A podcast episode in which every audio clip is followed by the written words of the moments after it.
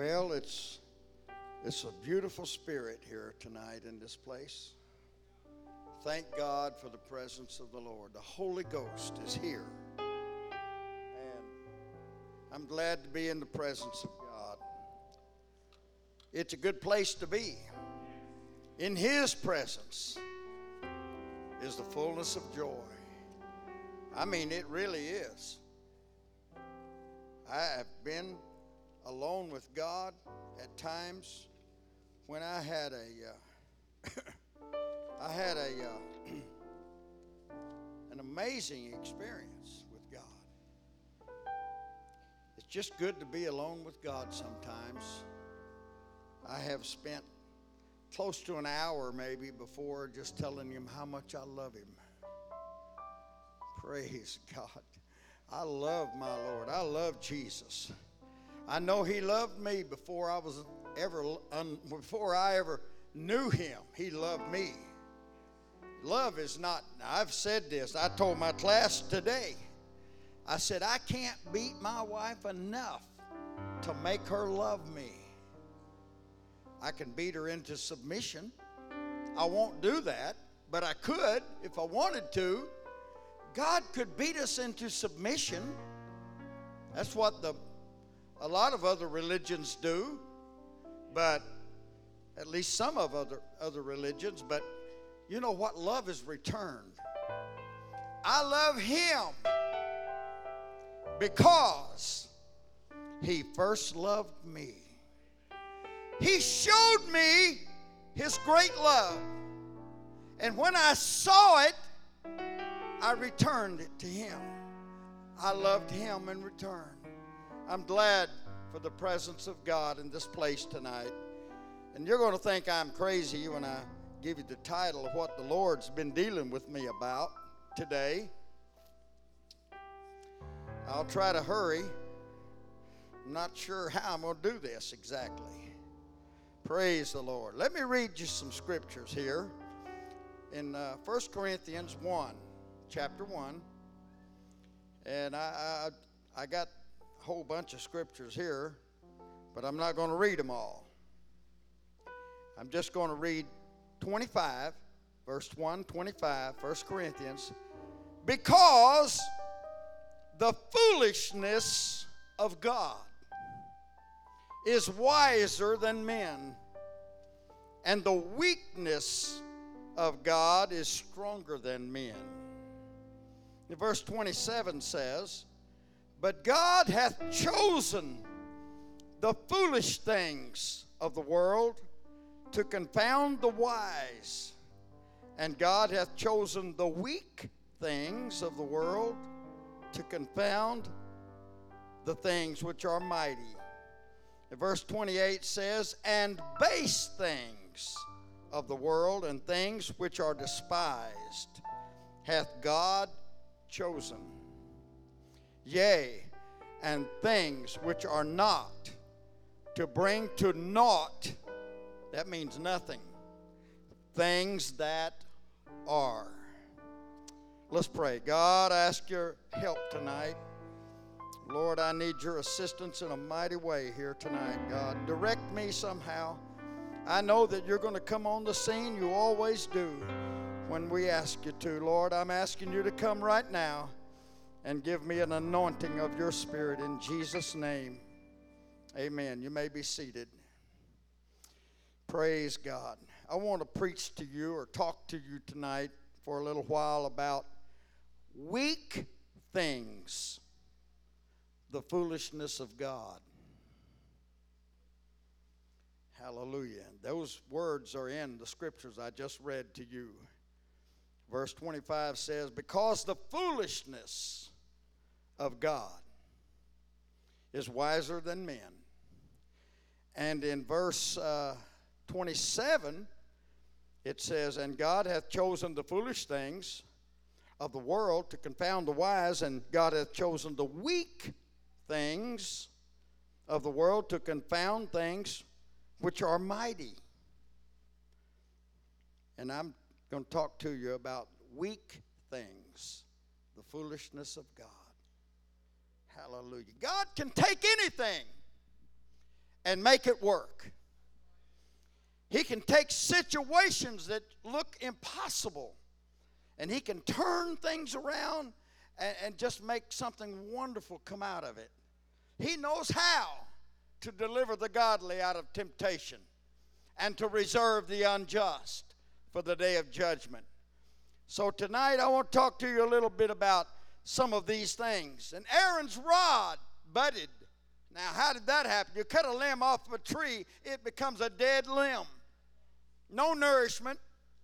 But his, his rod, was, which was in the Ark of the Covenant, budded. It had life in it. God gave it life. I'm telling you, God can take foolish things and make something uh, mysterious happen to them that is unexplainable. I'm telling you, God took me, put me in uh, UAMS one night, and, and He took that situation and He turned it around just to confound the medical profession at UAMS. That doctor, K. Ruse, the head of neurology, called me many times, several times at home after in about first two or three weeks to see how I was doing. He just couldn't believe that I had been delivered from a stroke as severe as it gets a level 9 slash 10 stroke. But God knew how to do it. He took the weak things. It's the foolishness of God. I don't know if God is amused by it or if He just loves to confound wise people. Praise God. Moses' rod, cast it down, it turned to a serpent, and of course the magicians of Pharaoh turned threw their rods down and they turned into serpents, but Moses' rod consumed each one of them, ate them up. I'm telling you, God can take foolish things and weak things and confound the most intellectual people on the face of the earth. God loves to do that. But you know what? One of the reasons is that He gets the glory. The way He does it, I mean, who can who can argue the point that God did this with little Carter? That was a miracle from God. And and uh, nobody gets the credit. Nobody can can take the glory from that. It belongs to God and it goes to God. Praise the Lord. That's why he said all things were created by him and for him, and it was all for his glory. He will not allow other people or anything to take his glory.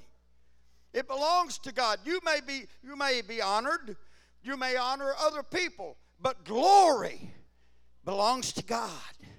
Never give glory to man.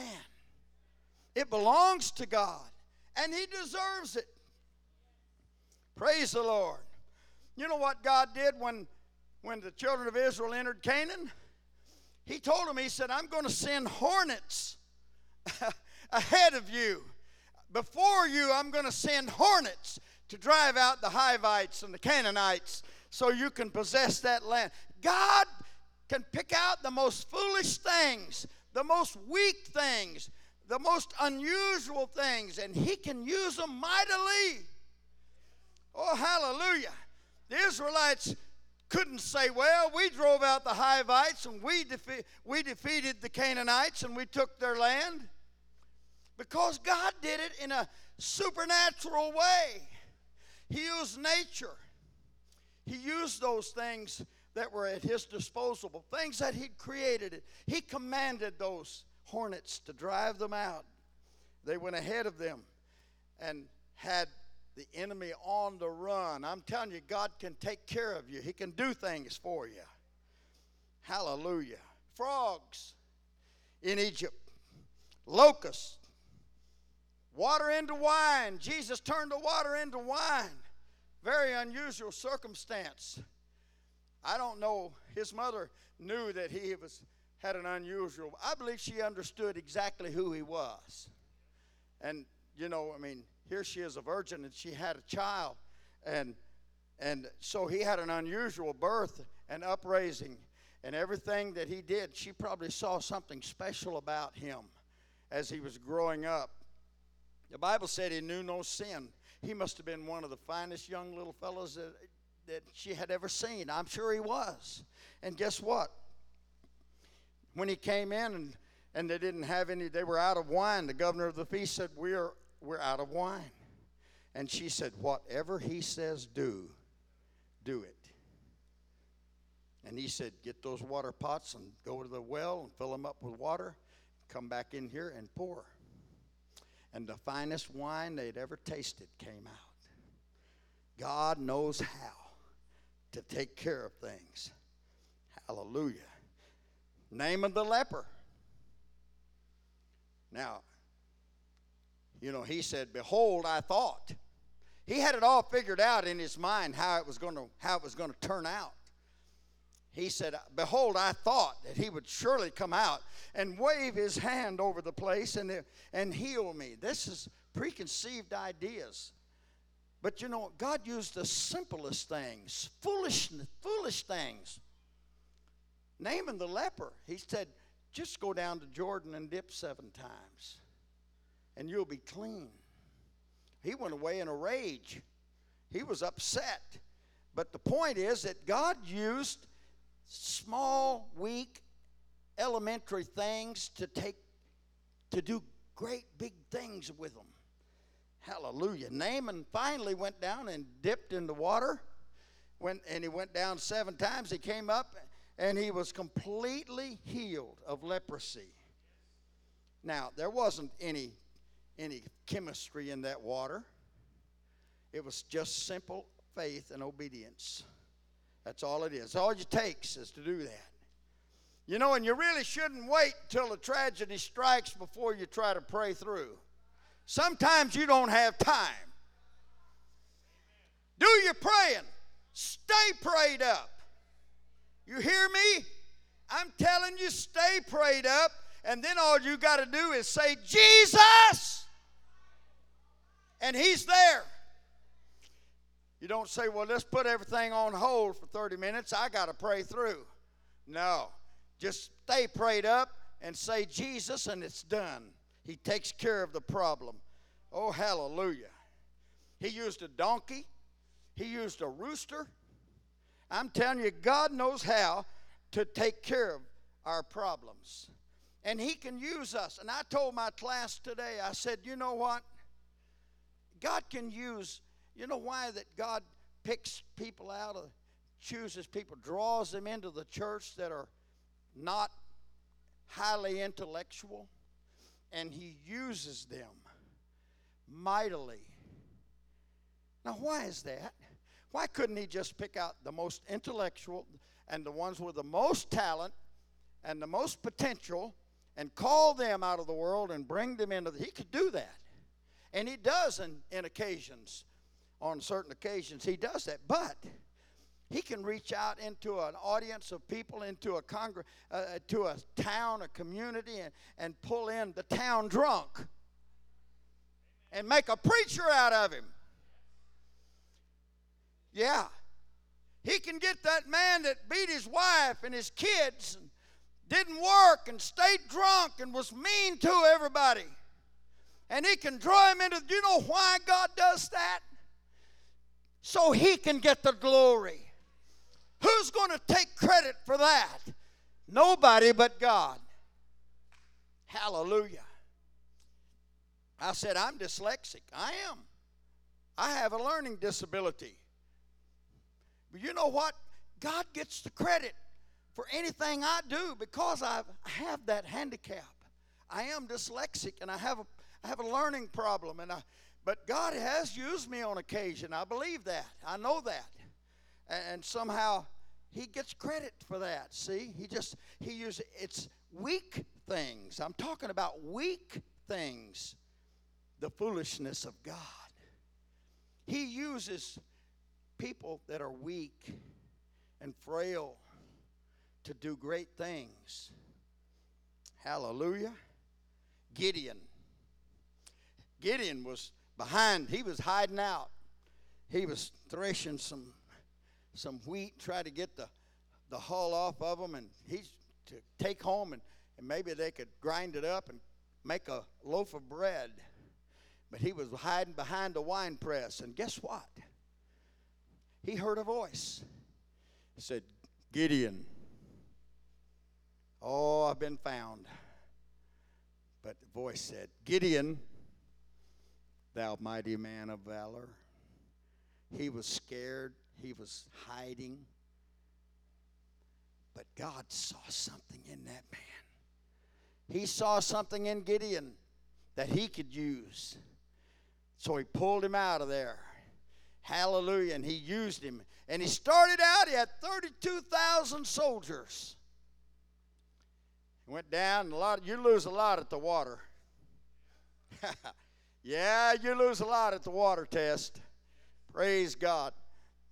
But when he ended up, he only had 300 left. And God said, Now I can, I can give you victory because now I'm going to get the credit. But when you had 32,000, you might say, Look what we did. But now I've got 300. Gideon, all, all you got is 300 men. And they might have been kind of weak and, and uh, frail. I don't really know. It doesn't matter. See, that's what God uses. And God gets the glory when He does that. I hope somebody's getting something out of this tonight. This is all I could get today. So if it's if I really got it from the Lord, this is it. Praise God. I'm telling you, the foolish things of God are, are mighty. Hallelujah. I'll tell you something about another fella, too. Praise the Lord. He was born blind. Now, Jesus, they had just been, he'd been down to the temple and, and uh, he had a confrontation with the Pharisees, and they were taking, they picked up stones. They were going to stone him. And he, and he hid himself, just walked through the midst of the crowd, and, they, and he just walked on out and got away and they didn't stone him. You know why? Because it wasn't time. And it wasn't the means that he would die by.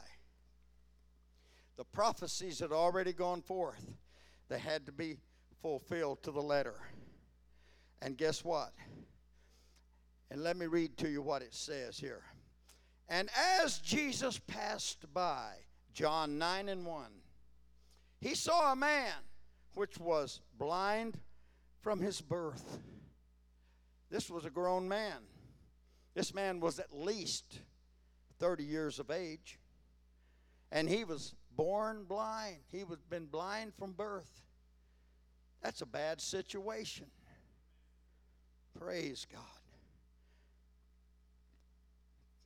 He was blind from his birth. And his disciples asked him, saying, Lord, Master, who did sin, this man or his parents, that he was born blind.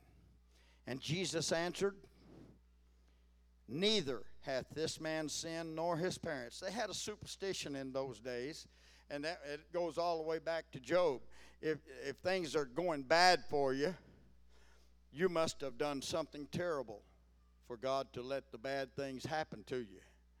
And that's so these disciples, that was a kind of a, a rumor, a tradition that had been passed on down, and, and they were they were experiencing it themselves. Said, and Jesus said, Neither this man sinned nor his parents, but that the works of God should be manifest in him. Whew. I read this scripture today and all these verses here, and it just it just blew my mind. I thought, this man was born blind for one purpose that was the glory of God would be manifest in him. Let me read on. I must work the works of him that sent me while it is day. The night cometh when no man can work. As long as I'm in the world, I'm the light of the world. And when he had thus spoken, he spat on the ground. Now, I was talking to Sister Deweese earlier this week. And I said, Is it true that you're hearing becomes more sensitive when you lose your sight? And she said, No, your hearing doesn't improve. you just become more aware of sounds and noises.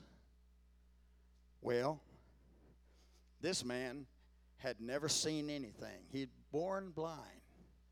He was 30 plus years of age. And that was all and he went through 30 years of blindness for one purpose that God could get glorified. Yet God would get glory through him. Now, when Jesus spit on the ground, this man heard that. Can you imagine harking up one and spitting it down on the ground? And, and this uh, blind man just kind of cringed a little bit because he heard that and he knew what that was.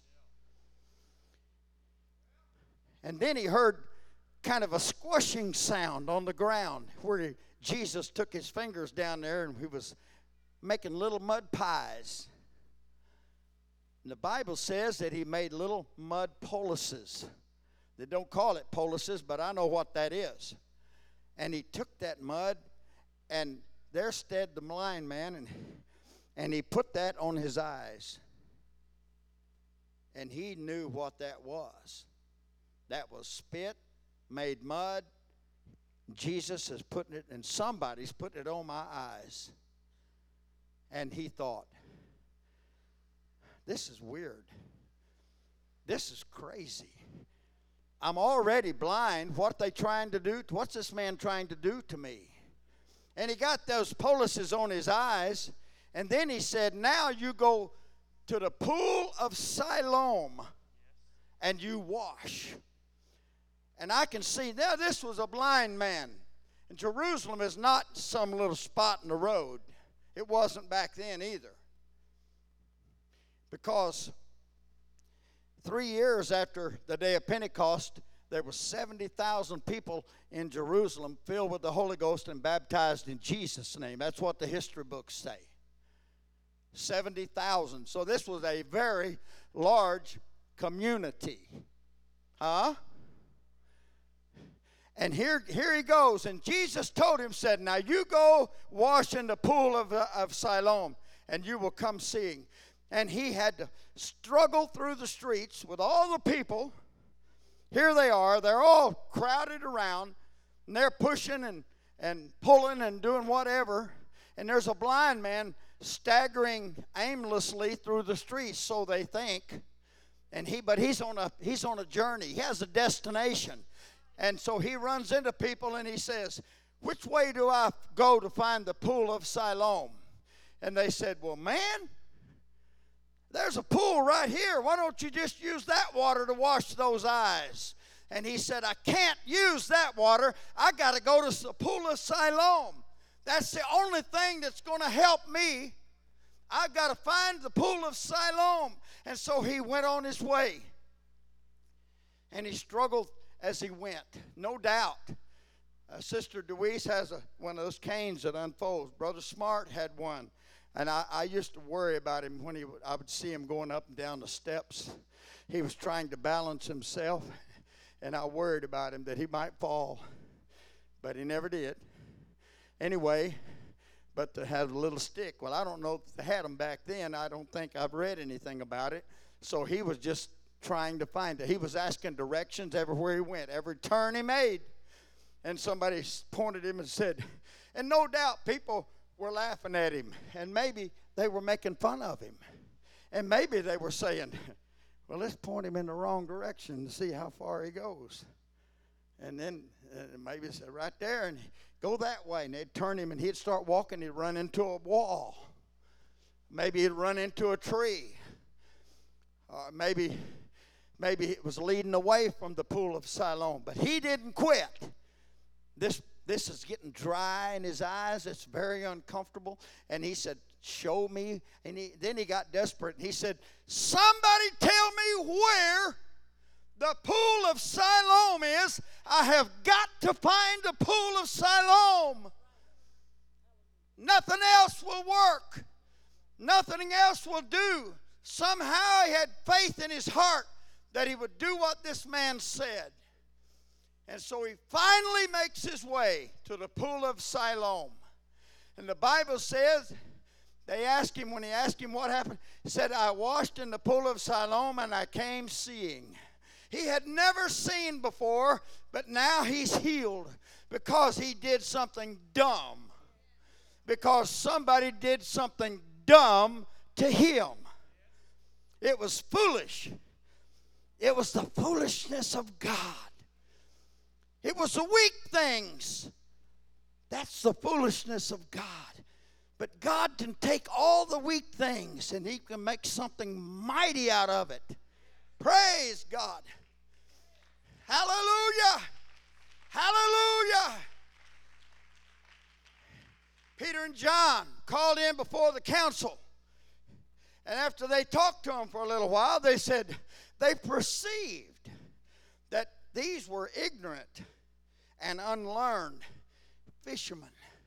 I'm telling you, when God went through the streets and through the countryside and he was choosing, he said, Come and follow me, I'll make you fishers of men. And straightway they left their nets and followed Jesus. It's just something about the pull, the tug that was in his voice. It just got them to, they just said, Let's try this, see what we can, let's see what he's got up, what he's going on. And he didn't choose anybody intellectual. Hallelujah. Luke was a physician, but he was not one that Jesus called to be a disciple. They were ignorant and unlearned fishermen. They were thieves. One was a publican, hated by everybody. And he God chose 12 men. And when one day he said, I've chosen you 12, and one of you's a devil. But out of those 12 people, there are millions of people throughout the world today that are baptized in Jesus' name and filled with the Holy Ghost because God took something weak and made something strong out of it. It was the foolishness of God. God knows how to take foolish things and make them work for His glory. It has to be for His glory. Praise the Lord. Let me read a couple of more verses here. Praise God. And he said unto him, Go wash in the pool of Siloam, which is by interpretation sent. He went his way, therefore, and washed and came seeing.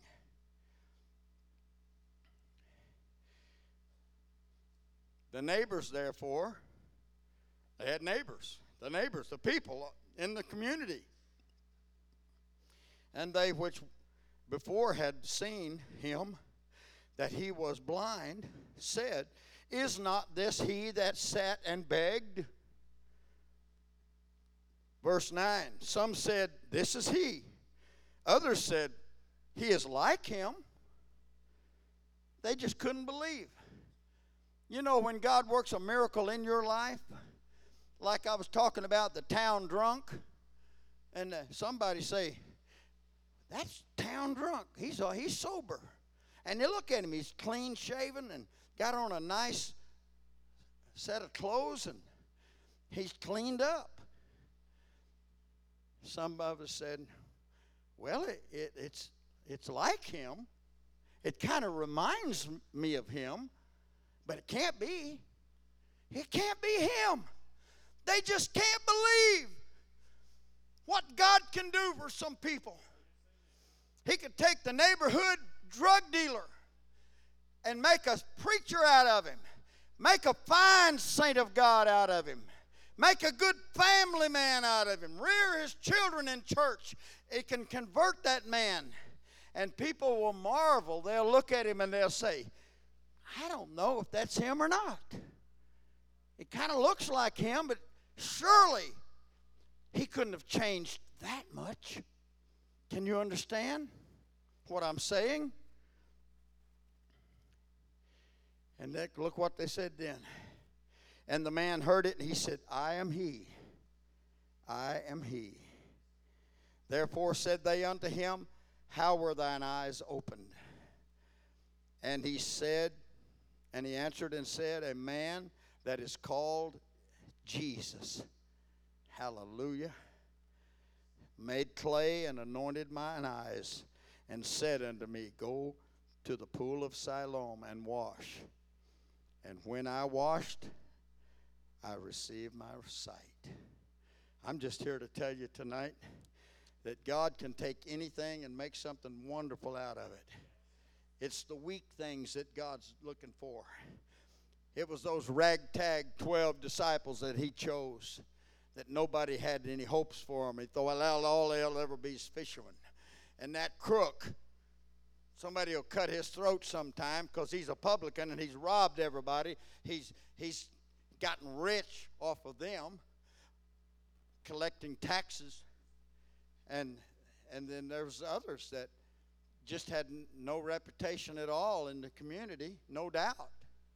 But he chose 12 ragtag fellows that were unlikely to become anything of value. Peter and John, the Sanhedrin council said they perceived that they were just ignorant and unlearned fishermen.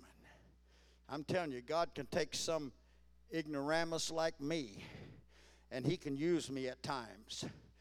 God can take anybody. I don't care how, how bad your life has been. I don't care how, how much problems you have had. God can take you and clean you up and fix you and make something He can use out of you, and He'll get the glory. Hallelujah. Praise the Lord. Weak things it's the foolishness of God. Hallelujah. Hallelujah. Let me just read all of these verses. For the preaching of the cross is to them that perish foolishness, but to us which are saved, it is the power of God. For it is written, I will destroy the wisdom of the wise, and I will bring to understanding I will bring to nothing the understanding of the prudent. Where is the wise? And where is the scribe? And where is the disputer of this world? Hath not God made foolish the wisdom of this world? For after that end, the wisdom of, of God, the world by wisdom knew not God. It pleased God by the foolishness of preaching to save them that believe weak things. It's the foolishness of God. Oh, hallelujah. I see it. I understand it. I'm just I'm just not good at delivering it to you. Praise God. For the Jews require a sign and the Greeks seek after wisdom. But we preach Christ crucified, unto the Jews a stumbling block, and unto the Greek foolishness. But unto them which are called, both Jews and Greeks, Christ, the power of God and the wisdom of God. Because the foolishness of God is wiser than men, and the weakness of God is stronger than men. For you see your calling, brethren, how that not many wise men after the flesh, not many mighty, not many noble are called. Praise God. Stand with me.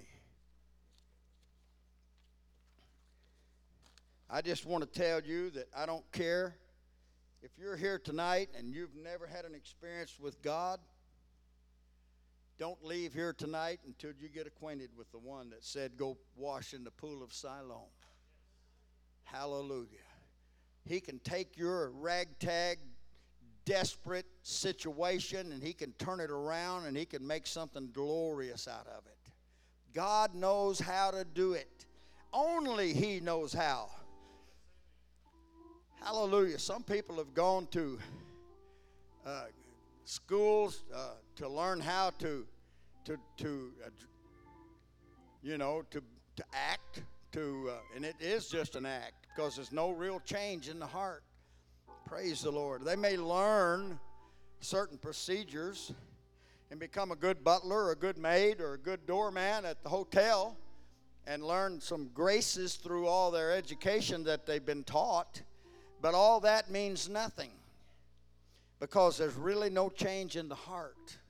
But God can change your heart, He can make a new creature out of you. Praise the Lord. Oh, hallelujah.